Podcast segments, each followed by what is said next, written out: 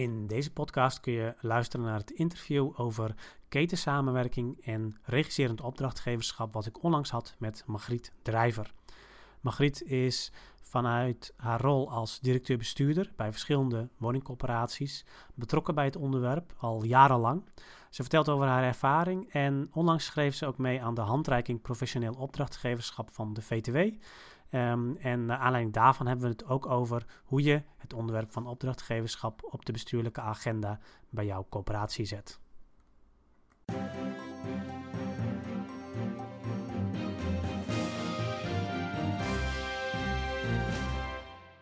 Uh, als we inzoomen op uh, ketensamenwerking rondom vastgoed, hoe, hoe past dat daarin? Het heeft met die netwerk ja, ja, daar heeft het heel veel mee te maken. Nou, weet je, uh, ketensamenwerking is wat mij betreft een van de vormen waarin je je opdrachtgeversrol uh, kunt gieten. Um, wat mij heel erg heeft verbaasd toen ik in de sector kwam, is dat die hele vastgoedhoek zo weinig aandacht kreeg. Als je het vanuit organisatietermen uh, bekijkt. Hè. We hadden het allemaal wel over mooie projecten en wat die dan mochten kosten. Maar er was en is heel weinig bewustzijn over hoeveel geld er eigenlijk in die hoek van ons bedrijf omgaat. We geven een kwart tot een derde van onze huurinkomsten weer uit aan investeringen en onderhoud van ons vastgoed. Dat gaat echt over miljarden als je het in de sector bekijkt. En um, er wordt over het algemeen niet heel scherp nagedacht over hoe we dat dan organiseren en met welke partijen we dat doen. En uh, daar valt dus heel veel winst te behalen. En een van de manieren om dat beter te doen is ketensamenwerking. Maar er zijn ook andere. En Als je dan uh, kijkt naar het opdrachtgeverschap. Um, dus die heeft er een stuk over geschreven waarin ze zeggen: ja, je moet eigenlijk vooral uh, als coöperatie eerst formuleren op resultaat. Maar ja, hoe, hoe doe je dat als coöperatie? Ja, dat is een heel interessante vraag. De, de notitie van EDES of, is regisserend opdrachtgeverschap. Wat daarachter zit is, uh, je moet zelf doen wat je goed kunt, maar je moet aan de markt overlaten wat zij goed kunnen. En dat betekent dat wij ons vooral zouden moeten positioneren als opdrachtgever.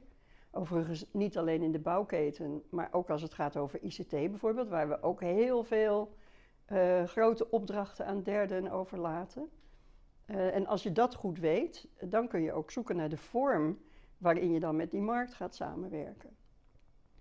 En uh, in die vorm uh, moet je terugzien een aantal van de doelen die je hebt. En dat kan gaan van heel traditioneel uh, op prijs aanbesteden, op hele heldere vragen in de markt, tot ja, heel ingewikkelde vragen waar je, waar je meer partijen bij nodig hebt en waar je dan meer in de keten gaat werken. Um, formuleren op resultaten, dat klinkt natuurlijk heel mooi, maar hoe, hoe, hoe krijg je als corporatie nou gevoel bij wat een realistisch resultaat zou zijn om aan de markt te vragen? Ja, ja, ja dat, dat is dus een hele spannende die nog in ontwikkeling is. Um, en dat, dat is ook nog wel een hele weg om te gaan. Want dat begint bij dat je je vastgoed goed moet kennen. En dat je moet weten welke investeringen je wil doen in dat vastgoed. Hè, en dat zie je nu uh, door veel corporaties vormgegeven worden door asset management in te voeren. En asset management heeft een aantal uh, lagen. Daar zit de portefeuillestrategie in. Um, dat is de bovenkant van de driehoek. Daar zit aan de onderkant property management in. Maar daar zit op tactisch niveau ook vooral iets in uh, wat je met de markt uh, zou kunnen bekijken. Want dat gaat over voor welke doelgroep is dat vastgoed, hoe moet ik het transformeren, hoe moet ik het in stand houden en welke oplossingen heeft de markt daarvoor. Uh, met welke marktpartijen wil ik dat dan doen. Mm-hmm. dus ik denk niet dat je een goed opdrachtgever kunt zijn als corporatie als je niet een visie hebt op wat je met je vastgoed wilt. Op complex niveau. Ja. Want die opdracht die zit vaak uh, op complex niveau. Ja. Dus je zegt daar begint het eigenlijk mee. Eerst goed beeld krijgen van je eigen vastgoed. En met name op dat tactische niveau, op complex niveau. Um, op het moment dat je dat in beeld hebt, dan kun je ook op complex niveau een realistische vragen uh, aan de markt stellen. Ja, en de vorm waarin je die vraag stelt, die is weer veel meer verbonden met dat strategische niveau. Ja, omdat je daar de keus maakt, wil ik dan per complex een andere opdrachtnemer zoeken? Of zie ik samenhang tussen verschillende complexen en uh, wil ik daar iets mee? Dat kan samenhang in een tijdlijn zijn of in de soort uh, gebouwen waar je het over hebt of de soort ingrepen die gedaan uh, worden. En van daaruit kun je dan keuzes maken voor en, en op welke manier contracteer ik daar dan marktpartijen in. En wat doe ik dan nog zelf in die rol van opdrachtgever en, en wat laat ik aan de markt over? Dat zijn beslissingen die je op strategisch en tactisch niveau moet nemen. En dat is ook wel een grote omslag in de praktijk van corporaties, omdat die contractering van marktpartijen nu vaak op operationeel niveau gebeurt. En uh, um, ja, daar, daar zit een heel andere systematiek achter, die ook veel, vaak veel minder expliciet onderbouwd is dan wanneer je het naar dat hogere niveau trekt en daar keuzes in maakt die ook verbonden zijn um, met wat je asset-strategie is. Ja, dus dat betekent dat binnen een corporatie ook andere mensen zich misschien daarmee moeten bemoeien?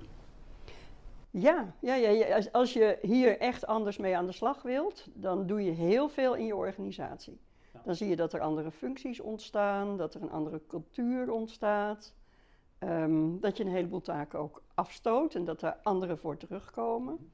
Dus dat is een enorme uh, omslag in je bedrijf.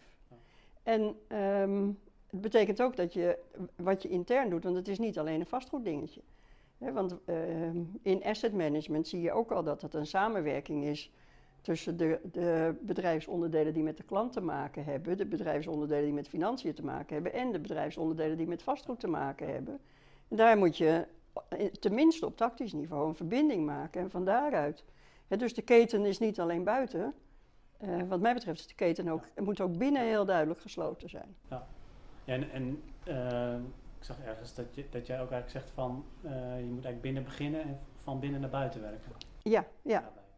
Ja, nee, dat niet eigenlijk. De enige manier om dat te laten slagen is als je eerst goed naar jezelf kijkt. Dat is een, een randvoorwaarde. Um, want je verandert zoveel in hoe je met je opdrachtnemers omgaat. Uh, en dat betekent dat je in een heel, ja, je, eigenlijk ga je pionieren. Want er zijn nog niet zo heel veel, anders dan aanbesteden op laagste prijs, hè, dat weten we allemaal hoe dat werkt. Maar al die andere vormen zijn nog niet erg uitgekristalliseerd. Dus je gaat pionieren, experimenteren. Um, en daar is helemaal niks op tegen. Dat kan zelfs heel leuk zijn en tot hele mooie nieuwe dingen leiden. Maar je hebt dan wel de verantwoordelijkheid om daarin ook naar je eigen organisatie te kijken. En je eigen organisatie daarin mee te nemen. En dat, dat, dat ontwikkelpad moet tenminste samen opgaan. Dus het mag best een zoektocht zijn en het mag best experimenteren zijn, maar wel samen op. Je kunt niet zeggen, nou, het raakt mij niet of ik doe het al goed en dan van anderen vragen eh, dat ze heel erg gaan bewegen. Daar, daar loop je in vast. Dat zie je ook in de praktijk. Je kunt niet anders aanbesteden zonder ook naar je eigen op. Nee, helemaal niet. Nee, en zeker ook omdat anders aanbesteden vaak gaat over ook cultuur. Uh, over de manier van samenwerken. Dus dan, dan heb je het ook over hoe je zelf daarin zit. Hoe je eigen mensen zich daarin positioneren. Ja. Hoe, hoe, weet je van tevoren dat zeg maar, de bouwende partij of, of andere partijen die in die keten zitten, dat die, dat die goed begrijpen wat je bedoelt met dat resultaat? Dat je zeg maar, daar hetzelfde beeld bij hebt? Dat weet je niet. Dat kun je ook niet weten, want je gaat samen een ontwikkelpad in. Uh, dus dat begint met dat je moet accepteren dat je dat uh, dat je dat nog niet weet. Maar, maar, je kunt wel gezamenlijk de doelen formuleren die je daarin wilt. Als ik even terug ga naar mijn praktijk, toen wij bij Comwonen begonnen met ketensamenwerking, uh, de eerste keer dat we dat deden, uh, hadden we eigenlijk niet eens criteria om de partij met wie we wilden samenwerken te selecteren. En ja, toen hebben we om ons heen gekeken en gezegd aan welke partij zouden wij nou um, met de minste terughoudendheid ons vertrouwen willen geven. En dat was een partij waarvan we zagen dat die aan de stad werkte. Niet alleen door een ontwikkelende bouwer te zijn, maar ook door te investeren in andere dingen. En ja, die vonden we dus qua bedrijfscultuur dicht bij uh, ons als maatschappelijk ondernemer staan. En, uh, en de directeur van dat bedrijf, um, ja, die, die had daar ook zelf een nadrukkelijke rol in. En toen hebben we Dura Vermeer Rotterdam, daar ging het uh, om, hebben we uitgenodigd om met ons die zoektocht te gaan doen. Meer criteria hadden we niet. Maar toen we de tweede stap zetten, en dat was een, want met Dura Vermeer gingen we een nieuwbouw doen. Um, de tweede stap was aan de bestaande bouwwerken. Toen hadden we al wat meer nagedacht, wat meer ontwikkeld. En toen hebben we ook een uitvraag gedaan. Niet op het complex wat we wilden gaan aanpakken, maar op een aantal soft control, soft criteria, omdat we wilden weten of in de bedrijfscultuur van die bedrijven al iets zat van ketensamenwerking, van transparant zijn, uh, van elkaar durven aanspreken, uh, van Ehm, durf je op resultaten te sturen? En, en, en, hou je niet je kaarten tegen de borst? Weet je, dat soort dingen. Ja. En dat was heel grappig, want toen hadden we een shortlist van zes partijen. En die, iedereen zei toen, nee, maar wij zijn van ketensamenwerking. Eh, maar als je door ging vragen, bleek dat maar een paar partijen dat echt hadden. En ook konden laten zien dat ze daar in hun eigen bedrijf wel iets mee deden.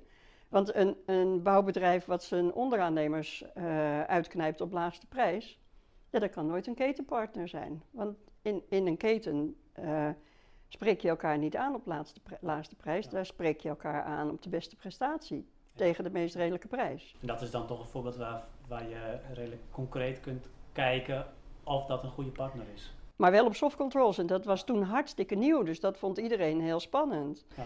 En dan moet je als bestuurder ook, hè, want eh, dit was zo nieuw, dit past ook niet in ons aanbestedingsbeleid. Dit was in 2000... 2004, 2000, nee, dat, ik lieg nu. 2004 ben ik begonnen bij Comwonen, dit was 2008, 2009. Toen zijn we daarmee begonnen, ja. Maar je, ik wilde als bestuurder ook mijn raad van commissarissen meenemen in deze beweging, omdat het een heel andere manier uh, van selecteren eh, was dan in ons aanbestedingsbeleid stond.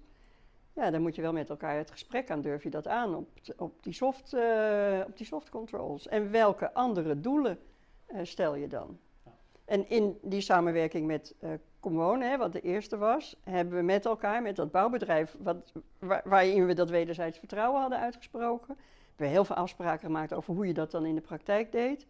Maar toen hebben we ook wel gezegd, nou, dan moeten we op het eerste project wat we doen ook wel 10% bouwkosten kunnen verdienen. Want er zit zoveel dubbeling in en zoveel inefficiëntie. Um, dus dat is dan wel een goal die we met elkaar willen neerzetten. Ja, ja. En in die tweede selectie, in die bestaande bouw, ging het erom dat we het proces wilden versnellen. Want dat ging om een aantal complexen ja, waar we eigenlijk al heel lang twijfelden wat we willen, wilden doen. En waar in de huurders, ja, daar was het geduld van op. Dus we moesten echt snel handelen. Dus daar was de goal vooral dat we de doorlooptijd uh, versnelden. En, uh, maar dat we ook wel de goede dingen aan die complexen deden. En ook de huurderstevredenheid uh, weer omhoog zouden brengen. Nou, dat waren daar de, de doelen. En dat is wonderwel uitgepakt. Dat, ja. En met die partij wordt door de rechtsopvolger van, van Commonen nog steeds samengewerkt aan dezelfde dingen. Dus dat is een hele langdurige samenwerking die nog steeds tot resultaat leidt geworden. Ik, ik was ook wel benieuwd van, um, begon nu zeg maar, bij de notitie van Edes, de formulier op resultaat. En um, maar een van de manieren om dus uh, dat, die opdracht, dat opdrachtgeverschap in te vullen is dan uh, door middel van ketensamenwerking uh, met partijen te gaan samenwerken. Um, wat, is eigenlijk de, wat was eigenlijk de aanleiding om zeg maar, daarmee te starten? Was daar een concreet, want ja, we hadden het al over 10% uh, kostenverlaging, maar was, was dat ook een aanleiding of waren er andere redenen om zeg maar, daarmee te starten? De, de, de aanleiding voor mij en mijn uh, directe collega's was dat we aangesproken werden op de faalkosten in de bouw. Waarvan toen gezegd werd, en volgens mij is het nog steeds zo, dat dat zomaar eens 25% zou kunnen zijn. Dus daar zat een trigger, want ik vond dat we aan kostenbesparing moesten gaan doen. En geld verspillen, ja, dat moet je helemaal niet willen, want hè, onze klanten, eh, ons geld komt uit hele kleine portemonnees. Dus als je dat geld dan weg gaat lopen gooien, moet je je eigenlijk diep schamen als bestuurder van een corporatie. Maar er was ook nog iets anders, wat voor mij een veel grotere trigger was. En um, dat was een, een jonge collega van mij, met wie ik samen in een interview zat. En hij was projectontwikkelaar, kwam net van de TU Delft. En de interviewer vroeg aan hem: Vind jij je werk eigenlijk leuk? En toen zei hij: Nou, ik werk hier nu een half jaar, maar dat weet ik eigenlijk nog niet. Want um, ik heb geleerd voor een vak en ik ben nu alleen maar met geld bezig. En nou, dit gebaar, hè, die kaarten voor de borst, dat was ook van hem. Ik vind dat helemaal niet leuk, want ik werk met andere partijen samen die hetzelfde hebben geleerd als ik. Maar we hebben het nooit over hoe we het beter kunnen doen. Het gaat altijd over geld. En, en, en nou ja, dat motiveert mij helemaal niet nou, dat zette mij heel erg aan het denken. jeetje, als, als mensen in ons bedrijf daar zo tegenaan kijken, is dat dan wel goed? Nou ja, toen gebeurden er een aantal dingen naast elkaar. Toen kwam er een uitnodiging vanuit um, mensen die met ketensamenwerking bezig wilden in de bouw, om, om eens wat te gaan experimenteren. Um, en nou ja, wij wilden wel verbeteren op die faalkosten. En toen hebben we gezegd, we gaan het gewoon eens doen. We gaan eens kijken wat daarin, uh, wat daarin kan. En ja, we weten ook niet wat de oplossing is. We weten ook niet wat voor soort contracten er moeten zijn. Maar als je klein begint en gaat opbouwen, dan gebeurt daar vast wel iets. En dat was ook zo. Ja. ja. Dus de trigger zat hem ook heel erg in. Die collega heeft mij eigenlijk wakker geschud. En die collega is ook uh, uiteindelijk een tevreden medewerker? Ja, hij zit nog steeds bij Havensteder en hij werkt nog steeds aan dit soort dingen. Dus uh, ja, en als ik hem tegenkom, dan zegt hij nog steeds dat hij heel blij is dat we de omstandigheden waarin hij zijn werk moet doen zo hebben veranderd. Ja, dat hij daar heel blij mee is. Dus, want ik probeer natuurlijk ook een beetje te vertalen naar hè, tips voor corporaties die hier naar kijken. Van, en, en ook zeg maar inspiratie van waarom je eigenlijk überhaupt met het onderwerp zou willen bezighouden. Dan, dan, dan is het eigenlijk nou ja, voor, voor een deel ook wel die faalkosten om die te reduceren, maar ook voor een heel groot deel ook gewoon het werkplezier van de mensen die eraan werken. Ja, nee, heel sterk. Kijk, want als je kijkt naar hoe het in de traditionele situatie gaat, daarbij haal je eigenlijk bij niemand het beste eruit. Niet bij je eigen mensen, niet bij de partijen met wie je werkt. Mhm. Eh, en dan gaat het vooral om laagste prijs. En daar hebben onze huurders ook last van. Want die moeten dan vaak heel lang wachten op beslissingen. Ehm, en wat ze krijgen is niet het beste wat er kan. Terwijl bij ketensamenwerking hoort ook dat je al bij de, uh, bij de gedachteontwikkeling van wat wil ik met zo'n complex een aantal partijen betrekt. Ook toekomstige bewoners of huidige bewoners. En met elkaar ga je in gesprek over, nou ja, dit, dit is waar we nu staan, dit is het budget wat we ongeveer hebben. Wat zouden we daarvoor kunnen doen? Waar gaan we naartoe werken? En dan zet je iedereen in op zijn eigen specialiteit. En dan ja, dan, dan komt er een plan uit wat je met elkaar maakt. En bij, keten, bij ketensamenwerking hoort dat je dat dan niet op één complex doet, maar dat je jezelf ook verbetert door het, Never Change a Winning Team. Uh, dat je dat op meerdere complexen doet, zodat je uh, dat, dat spel van samenwerken steeds beter onder de knie krijgt. En daar komt voor een deel het werkplezier vandaan. Uh, daar komt voor een groot deel ook de duidelijkheid naar bewoners en hun betrokkenheid. Mm uit uh, voort. Maar daar moet ook de besparing in zitten. Van dat je niet maar om elkaar heen draait en nog eens een keer weer een adviseur vraagt en nog eens een keer weer opnieuw gaat tekenen. Want daar zitten die faalkosten heel erg in. Ja. En, en dat, uh, je bent daarmee begonnen bij Conwonen, maar daarna ben je ook bij andere, uh, van de andere rollen daarbij betrokken geweest. Kun je schetsen hoe, hoe zeg maar um, het, het denken over uh, ketenintegratie zich in de sector heeft ontwikkeld in de afgelopen jaren, vanaf 2008 tot, waar we nu staan. Ja. Tot, ja. En nou ja, goed, de toekomst komt misschien straks. Ja, ja. ja. Nee, um, ik, ik heb nog één ding niet genoemd wat mij triggerde. Um, dat heeft wel een belangrijke rol um, gespeeld. En dat is, ik werd gevraagd voor de regieraad Bouw. En de regieraad Bouw had tot taak om innovatie in de sector te stimuleren en was ontstaan vanuit de bouwfraudeaffaire. Uh, daar hebben corporaties eigenlijk nooit veel mee te maken gehad. Terwijl wij in, in die periode dezelfde fouten maakten als al die opdrachtgevers die er wel op aangesproken werden. Maar die bouwfraudeaffaire, ja, die richtte zich heel erg op de overheidsopdrachtgevers. Uh, Rijkswaterstaat, Rijksgebouwendienst, gemeente. Maar wij deden dezelfde dingen, uh, maakten dezelfde fouten. Dus daar zat een innovatieagenda uh, in, waarin gezegd werd: we moeten op verschillende manieren met elkaar gaan kijken hoe dat beter kan. Hoe je die bouwindustrie um, industriëler kunt maken, eenduidiger kunt maken, een aantal van de schakels eruit kunt halen. Dus wij waren bij Common onderdeel van dat proces en dat voelden we ook zo. Dus we leerden ook heel sterk van wat er in de weg- en waterbouw werd gedaan, omdat die gewoon voorliepen op, uh, op het denken wat in de, in de woningbouwwereld uh, al aan kennis was opgedaan. Dus uh, daar zat ook heel veel stimulans en die is er eigenlijk nog steeds. Daar zag je ook nieuwe contractvormen ontstaan. Um, daar zag je dat er veel meer aandacht kwam voor de soft controls in het hele proces. Um, en daar hebben we ook in Edes verband toen ook wel veel van geleerd. Een aantal van de collega-corporaties zijn ook lid van het opdrachtgeversforum geworden gelieerd aan de TU Delft, waar nu ook de leerstoel uh, publiek opdrachtgeverschap zit. Dat was ook weer zo'n leercurve waarin je met elkaar uh, uitwisselde. Um, maar door die pijn van die bouwfraudeaffaire was er ook wel veel terughoudendheid in kartelvorming, in transparantie. Uh, dus wat mensen ons tegenwierpen toen wij bij Conwonen begonnen, waren eigenlijk twee dingen. In de eerste plaats uh, was dat uh, die bouwers zijn helemaal niet te vertrouwen, dus waar begin je aan? Ja. En de tweede was, als je in ketensamenwerking gaat werken, krijg je nooit, hoe weet je dan dat je de beste prijs krijgt? Ja. Ja. Eh, nou, dat zijn allebei dingen waar, je, waar ik wel, dat zijn terechte vragen, dus daar moet je je over weten te verantwoorden. Nou, als mensen tegen mij zeggen bouwers zijn niet te vertrouwen, dan zeg ik altijd, dan kijk je in de spiegel. Uh, want wij creëren uh, ons eigen ongemak in die uh, keten, want wij zijn ook niet te vertrouwen, want wij willen niet transparant zijn. En als je vertrouwen wilt opbouwen, dan moet je naar elkaar transparant zijn. Dus dat zat heel erg in dat traject. Dat denk ik wel een van de, als je ook met coöperaties praat, is dat toch wel misschien wel de, het belangrijkste ja, issue wat, wat, wat, wat nog een drempel is. En dan is de vraag van ja, hoe, hoe, hoe, hoe doorbreek je dat? Door jezelf te veranderen. Ja, dus, ik, vind, ik vind echt oprecht dat je in de spiegel kijkt als je dat over een ander zegt, altijd. Uh, dus dat is hier ook zo. En, uh, uh, als jij wilt dat iemand met wie je wat doet, of dat nou een zakelijke partner is, of een, een privépartner of een collega, je verandert wat daar gebeurt alleen maar door zelf te veranderen. Dus als jij je transparanter gaat gedragen en daar je oprechtheid in laat zien, dan gaat die ander daar wel op reageren. En dat gaat niet altijd goed. Maar vertrouwen is ook een werkwoord. Weet je, daar, daar moet je aan werken dat dat zo is. En uh, je moet dan loslaten. Dat is echt heel belangrijk. Dat bij alles wat je van die ander ziet, dat je denkt: oh, dat doet hij om een poot uit te draaien. Of om een oor aan te naaien. Of, hè, dat doe je in privérelaties ook niet. Dus waarom moet dat in die zakelijke relatie ja. dan wel?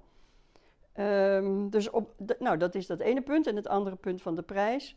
Ook bij op de laagste prijs aanbesteden, weet je bijna zeker dat dat niet de prijs is. Want als je gaat kijken in de praktijk, krijg je aan het eind van een laagste prijscontract bijna altijd discussies over meerwerk. Omdat degene die de laagste prijs heeft geoffereerd, uh, of gaat in jouw bestek heeft gezien en jou daarop gaat uh, uh, triggeren. ja, of er gaan dingen mis waardoor je zelf zegt, oh, maar ik wil ook dat en dat nog. Ja, dus een, een laagste prijs aan de voorkant in een aanbesteding zegt vaak helemaal niks over hoe aan het eind je echt met elkaar afrekent. Dus ja, daar kun je ook op een andere manier mee werken. Ja. Nou, vanuit die bouwfraudeaffaire en die kartelvorming waren er heel veel mensen die tegen ons en tegen Woonwaard, die ook met ketensamenwerking bezig waren, zeiden, nou, dit is eh, wat, een, wat een raar idealisme, dat kan niet. Er was een heel mooi kantelpunt. En dat was toen Dura Vermeer en Comwonen uh, op de, het bouwgala de bouwpluim kregen. Voor een project wat we samen hadden gerealiseerd. En die bouwpluim kregen we van minister Donner. Nou, veel steilere ministers kun je niet bedenken, jurist van oorsprong. En toen zag je opeens dat collega's zeiden: Oh, maar het mag dus wel echt. En toen ging, ja, toen ging dat balletje ook een beetje rollen. Toen kwam er dus ook vanuit Den Haag echt waardering voor. Nou, er speelden ook wel een aantal andere dingen in die tijd, maar dit was wel een belangrijk kantelpunt. Dat het wel... Van Donner was... Uh, dat was heel belangrijk daarin, ja. ja, ja. Dan zie je hoe dat tussen de oren van mensen zit ook. Wat er wel en niet mag. Ja. En als je dan doortrekt naar, naar de huidige tijd? Ja, dan zie je dat, hè, uh, want die bouwpluim was ongeveer op het begin van de crisis. Um, en ook op, aan het begin van dat de corporaties onder druk kwamen te staan en dat we ook meer werden aangesproken, opdat onze bedrijfslasten naar beneden uh, moesten. Hè. Mark zei in die tijd ook, er kan 25% af. En dat moet ook. En we moeten ons beter verantwoorden over waar ons geld naartoe gaat. Um, dus toen gingen corporaties ook zoeken naar andere wegen. Uh, tegelijkertijd stopten we toen bijna overal de nieuwbouw. Dus werden ook de, de projectontwikkelaars, uh, daar werd afscheid van genomen. Uh, de aanpak van de bestaande bouw werd uh, belangrijker, kreeg ook meer aanzien. En daar zaten ook al andere werkvormen in. Um, dus ja, dat maakte dat corporaties meer interesse kregen voor conceptueel bouwen, bijvoorbeeld. Hè. Niet, niet ieder project opnieuw uitvinden, maar een soort van herhaling in wat je doet, omdat het bezit wat we hebben vaak ook heel erg op elkaar lijkt. Je zag toen meer aandacht komen voor resultaatgericht samenwerken, waarin um, de, de, bouw, eh, de bouwbedrijven ook meer verantwoordelijkheid voor de kwaliteit uh, kregen. Dus toen ging dat wat bewegen. Um, en, en zag je ook dat transparanter werd, wat de dingen kostten, hoe ze georganiseerd werden en waarom je het deed zoals het deed. Mhm. En dat gaat eigenlijk nu nog steeds wel door. Dus ik zie heel veel corporaties die wel aan het experimenteren zijn en die aan het zoeken zijn naar hoe doe ik dat nou. En iets soortgelijks zie ik ook bij de aanbieders, die ook steeds meer ervaring krijgen. Met, uh, met ketensamenwerking, met resultaatgericht samenwerken, met conceptueel bouwen. al die vormen leveren met andere contractvormen, design en beeld. Ja, dus we zitten in een ontwikkelingsfase waarin zich straks wel iets zal uitkristalliseren. Uh, wat dan de beste aanpak voor de toekomst is. want wanneer wordt dit mainstream om op resultaat opdracht te geven? Ja, ik denk dat al veel meer corporaties uh, doen dan wij uh, vertellen. En dat, is ook wel, dat vind ik ook wel een heel bijzonder aspect van dat opdrachtgeverschap. Um, opdrachtgeverschap staat niet op de bestuurlijke agenda. Het is iets wat geprobeerd, in de geprobeerd wordt in de praktijk. En vaak is het dan een, een projectleider die het interessant vindt, of die eens wat anders wil, of die ergens anders al iets anders heeft gezien. Dus het blijft een beetje onder de radar. Maar onder die radar vind ik dat er al heel veel gebeurt. Ja. En waar we nu ook met EDES en de VTW mee bezig zijn, is om dit onderwerp, omdat het over hele cruciale dingen gaat, wat meer op de bestuurlijke agenda uh, te zetten. En ook te zorgen dat het verbonden wordt met de strategie van de uh, corporatie. Ja. En dan kom je op een interessant punt, hè? want jij vroeg me aan het begin van het interview: wat is de opgave van de corporatie in de toekomst? Wij worden steeds meer netwerkorganisaties. Uh, die nou ja, zelf in het middelpunt uh, zitten en onze tentakels naar anderen laten uitgaan. Dat doe je dus ook in die opdrachtgeversrol. maar dat moet dan wel passen bij de visie uh, die je hebt. En van daaruit kan zich dat dan doorontwikkelen. Dus we zijn nu bestuurders en ook commissarissen een beetje aan het triggeren. Hé, hey, dames en heren, dit is een onderwerp wat ook jullie aangaat. Uh, dus begin het gesprek er eens over. Ja. En kijk eens met elkaar wat jullie ervan vinden en wat jullie zouden kunnen bijdragen aan de doorontwikkeling van dit stukje van de bedrijfsvoering. Ja, we hadden, we hadden het in het begin al een klein beetje over dat strategische niveau. Hè? Dat je daar ook de, ook de keuzes maakt van nou ja, hoe ga je überhaupt opdracht geven. Ja. Um, en daar zit er natuurlijk ook met name dan, is, zit ook met name de rol van de bestuurder en van de, van de raad van commissarissen. Ja. Wat is nou, um, nee, je hebt ook meegeschreven, aan, een, aan inderdaad een handreiking van de VTW. Wat is nou de belangrijkste vraag die, die een commissaris of een bestuurder zich moet stellen als het over dit onderwerp gaat? Nou, heb je een visie op opdrachtgeverschap? Zo, dat is de allergrootste. Heb je, überhaupt wel eens gepraat over hoe je dat doet? En dan bedoel ik niet, ja, we hebben een aanbestedingsbeleid. Want dat is maar een heel klein stukje daar, uh, uh, daarvan. Maar heb je een visie op hoe je. Um, aanbestedingsbeleid is eigenlijk al tactisch. Ja, precies. Dat is ja, bijna operationeel zelfs. En zo, zo wordt het ook vaak getoetst. Hè. Dan moet de accountant voor de managementletter nog even een paar aanbestedingsdossiers door dat goed gedaan, maar dat is geen visie. Die visie op opdrachtgeverschap zegt iets over uh, hoe ga ik van asset management naar uitvoering? Wat doe ik daarvan zelf? Hoe zet ik de markt in? Differentieer ik dat naar soorten vastgoed of naar soorten werkstromen? Wat doe ik zelf? Uh, wat laat ik een ander doen? Met wat voor partijen doe ik zaken? Um, wat voor contracten liggen daarachter? Uh, hoe betrek ik huidige of toekomstige bewoners daarbij? Dat hele dat hele domein. En dat is, dat is maar op heel weinig plekken goed doordacht en goed doorgesproken. Het is dus vaak in de uitvoering eigendom van de professional die het dan naar eigen beste kunnen doet. Um, dus dat, hè. Maar het is ook, je wilt er iets van terugzien. Als je kijkt naar de, de PDCA-cyclus van opdrachtgeverschap, dan zie je dat er ook maar heel weinig terugkomt van wat er aan resultaten wordt geleverd. En ook dat is eigenlijk heel bijzonder als het erom gaat dat je een derde van je inkomsten eraan uitgeeft. Dan zou je toch moeten willen zien of wat je, uh, wat je hebt gepland ook daadwerkelijk uitkomt. En als dat niet zo is, uh, of je er dan iets van kan leren voor de volgende cyclus. Want wij grinniken allemaal als de Noord-Zuidlijn of de Betuwe-lijn uh, als de, de, prijs daarvan een paar keer over de kop gaat. Maar ik durf jou op een briefje te geven dat dat bij corporaties niet in die omvang, maar, maar dat gebeurt daar ook regelmatig. Juist omdat het niet om die, in die omvang is, uh, is het, komt het ook niet op het NOS-journaal, maar... Nee, maar zou je het wel uh, terug moeten kunnen zien in de, in de maandrapportages als, als manager, als bestuurder, of in de, hè, in de uh, kwartaal weet ik veel rapportages, en in, in de jaarrekening als commissaris uh, dat is waar, waar je ook naar zou moeten kijken. Nou ja, dus uh, um, dat gesprek voeren, dat is wat we ook willen triggeren met die, met die handreiking van de VTW. omdat je daarmee een beginnetje maakt om dit op strategisch niveau te verankeren. En dan bereik je ook een doel wat ik nog niet genoemd heb, maar wat wel van belang is. Hè. Mensen zeggen vaak van de aanbestedingswet mag er een hele hoop niet. Uh, maar, maar vergeten dan waar die aanbestedingswet voor is. Dat is een Europese wet die te maken heeft met mededinging. En mededinging zegt dat partijen die iets aanbieden gelijke kansen uh, moeten hebben.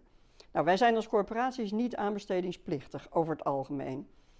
Um, want wij zijn geen overheidsinstelling. Maar omdat we een maatschappelijke onderneming zijn, moeten we wel transparant zijn en gelijke kansen uh, weten te bieden. En dat betekent dat je dat, dat beleid ook op strategisch niveau voor de marktpartijen toegankelijk en inzichtelijk moet maken. Want dan weten zij ook wat ze van jou kunnen verwachten en op welke manier ze je als corporatie kunnen benaderen uh, als, als ze werk voor je willen doen of als er gevraagd wordt om werk voor je te doen. Dat, dat is nu ook, dat is een black box. Die selectieprocedures, dat is uh, Russische roulette, zeg ik altijd. Alle mooie badkamer-challenges en zo, ten spijt.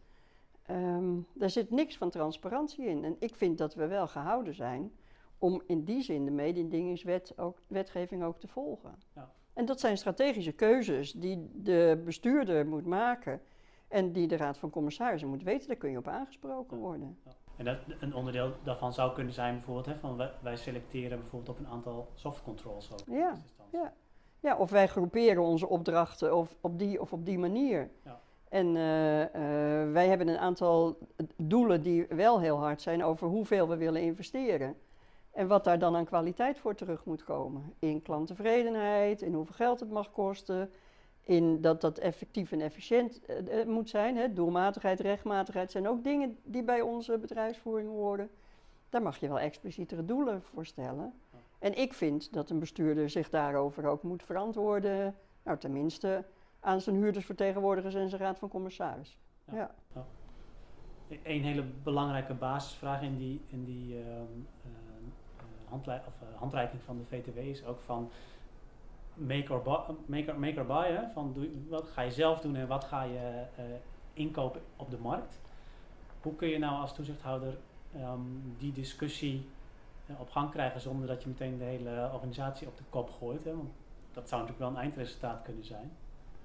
Uh, hoe, hoe, hoe, hoe, um, hoe kun je dat zeg maar op de volgende vergadering van de, van de FEC inbrengen zonder dat je daar zonder dat het meteen wordt afgeserveerd als iets wat veel te groot is en misschien niet passend in de cultuur van een, van een corporatie die al uh, tientallen jaren zo is ontstaan. Mm, ja. Nou ja, weet je, je stelt de vraag niet omdat je per se wat wilt veranderen, denk ik, als commissaris. Je stelt de vraag omdat je inzicht wil hebben uh, over waarom de organisatie iets op een bepaalde manier doet. Mm -hmm. En dan mag je hopen dat je bestuurder niet met haar mond vol tanden zit op dat moment. Want ja, dan heb je eigenlijk al een probleem, vind ik, met je bestuurder. Want die zou daar een visie op moeten hebben. Dus dat is het eerste gesprek. Dat gaat helemaal niet over de inhoud. Dat gaat over, hé hey, mevrouw, meneer, hier gaat heel veel geld in om. Uh, dit raakt heel veel aspecten van huurderstevredenheid en de kwaliteit van je vastgoed. Uh, wat is je visie? Daar begint hij. Ja. En je gaat denk ik op de stoel van de bestuurder zitten als je uh, zelf een mening hebt over hoe je het dan moet organiseren. Um, nou, als die bestuurder daar geen visie op kan neerleggen, dan moeten de alarmbelletjes gaan rinkelen. Want ja, dan wordt er dus verspeeld, daar kun je van uitgaan. Of als er niet verspeeld wordt, dan is dat toeval en niet iets van ja. strategie. Ja. Ja, dus van daaruit begin je het gesprek, niet op de inhoud, vanuit de commissaris. Niet, op de, maar, niet vanuit de inhoud, maar vanuit, heb je er een visie op, hoe doe je dat, kun je erover rapporteren, um, ben je er bewust mee bezig, uh, heb je de goede mensen in dienst. En dan is het een ontwikkeltraject. Ja. En want uh, dit, is, dit is zo'n complexe materie, daar bestaan nog helemaal geen blauwdrukken voor. Uh, dus iedere corporatie die ermee bezig is, is, ja, die is met een, een, een, een tocht bezig om naar een doel te komen. En de een is daar verder mee dan de ander. En niet iedereen hoeft dat wiel opnieuw uit te vinden. Dus je kunt daar best in leren van elkaar. Um, maar het vraagstuk is in eerste instantie: waarom doe je wat je doet en weet je überhaupt wat je doet? Ja. En tot mijn grote schrik is het dan heel vaak zo dat nog de Raad van Commissarissen, nog de bestuurder heel veel weet uh, uh, over de antwoorden op die vragen. Ja. ja daar gaat hij al mis. Nou ja, ik, ik, ik, zat die handreiking van de VTW dus ook, ook, te lezen en ik dacht van, ja, dit is eigenlijk niet alleen maar interessant voor toezichthouders, maar juist ook voor bestuurders en ook voor stafmedewerkers of andere mensen in de organisatie. Want zij moeten die vragen uiteindelijk ook kunnen Precies, beantwoorden. Ja, dus, klopt. Dus voor hun ook eigenlijk, uh, uh, eigenlijk een soort van agenda van hier moeten we wel um, een goed antwoord op hebben. Ja, de, de, kijk, we hebben die hand, handreiking ge, uh, geschreven met mensen van EDES en de V2 samen. En uh, vanuit de EDES-strategische agenda zit hij op het punt: wij willen bewustwording creëren bij bestuurders. En om die bewustwording te krijgen hebben we de toezichthouders nodig, want die moeten dan vragen stellen. Ja. He, dat is een van de manieren om bij bestuurders tot bewustwording te komen.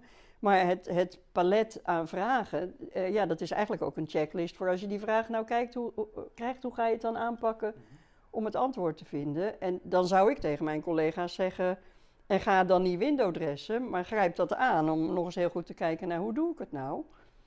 Wat doen mijn mensen daar eigenlijk? En als ik dan mijn praktijkervaring van dit moment er tegenaan leg, dan denk ik dat heel veel bestuurders al heel veel succes op operationeel en tactisch niveau uh, binnen, binnen huis hebben. En dat ze van daaruit uh, kunnen bouwen. Dus dan is het ook niet zo, want dat zat ook in jouw vraag, is het nou een bedreiging voor de organisatie? Of -hmm. Gooi je nou de hele organisatie ondersteboven? Ja. Dat hoeft niet als je hem uitbouwt vanuit wat er al is en wat in beginsel toekomstbestendig is. Ja. En dat is toch wel vaak zo. Ja als je al die enthousiaste projectleider hebt die al met onderdelen aan de slag is gegaan, dan kun je vanuit daaruit ook, ook zeg maar, ja, dat als basis nemen en, kijken, en kijken van, ja, is dat dan inderdaad de goede richting? Want, uh, maar jij zegt eigenlijk, dat is al vaak zo. En dan vanuit daar kijken. Kun je opbouwen. Ja, ik kom heel veel mensen op tactisch en operationeel niveau tegen. Al jaren in workshops, in trajecten. Uh, die zeggen, ik heb, krijg geen steun van mijn baas. Uh, omdat die baas het niet interessant vindt. Of omdat hij er helemaal niet mee bezig is. Of nou, heel soms omdat hij er principieel op tegen is. Maar dat is zelden zo. En aan de andere kant zie je dat daar waar de bestuurder wel enthousiast over dit punt is, ja, dat ze daar ook hele grote stappen zetten. En dat hele organisaties ook heel geleidelijk omslaan. Ja. En uh, dat de kwaliteit van dat werken met de markt ook de kwaliteit van het intern samenwerken verbetert. En um, de scores naar de huurders sterk verbeteren. Ja. Dus er zit heel veel, heel veel winst. Ja.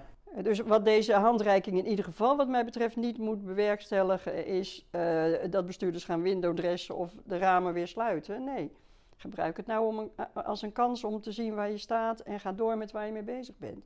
En haal het naar de strategische agenda, want het gaat over heel belangrijke dingen. Heb, heb ik wat betreft opdrachtgeverschap nog belangrijke dingen vergeten wat jou betreft? Of heb je, daar, heb je nog iets wat je corporaties nog meer wilt meegeven, behalve dan wat je natuurlijk al hebt genoemd? Nou, wat ik nog wel een belangrijk aspect vind, hè, uh, um, dit jaar wordt voor het eerst de EDES benchmark over onderhoud gepubliceerd. En dan ga je dus zien dat er hele grote verschillen tussen corporaties uh, zitten.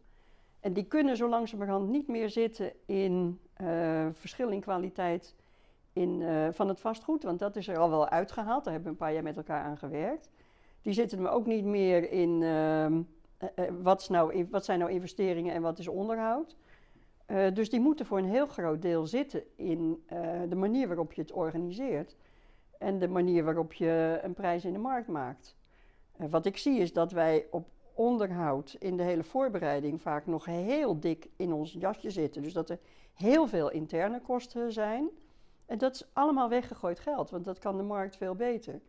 Uh, dus ik vind ook uh, dat we die benchmark zouden moeten benaderen vanuit dit is een kans om ons op dat punt te verbeteren.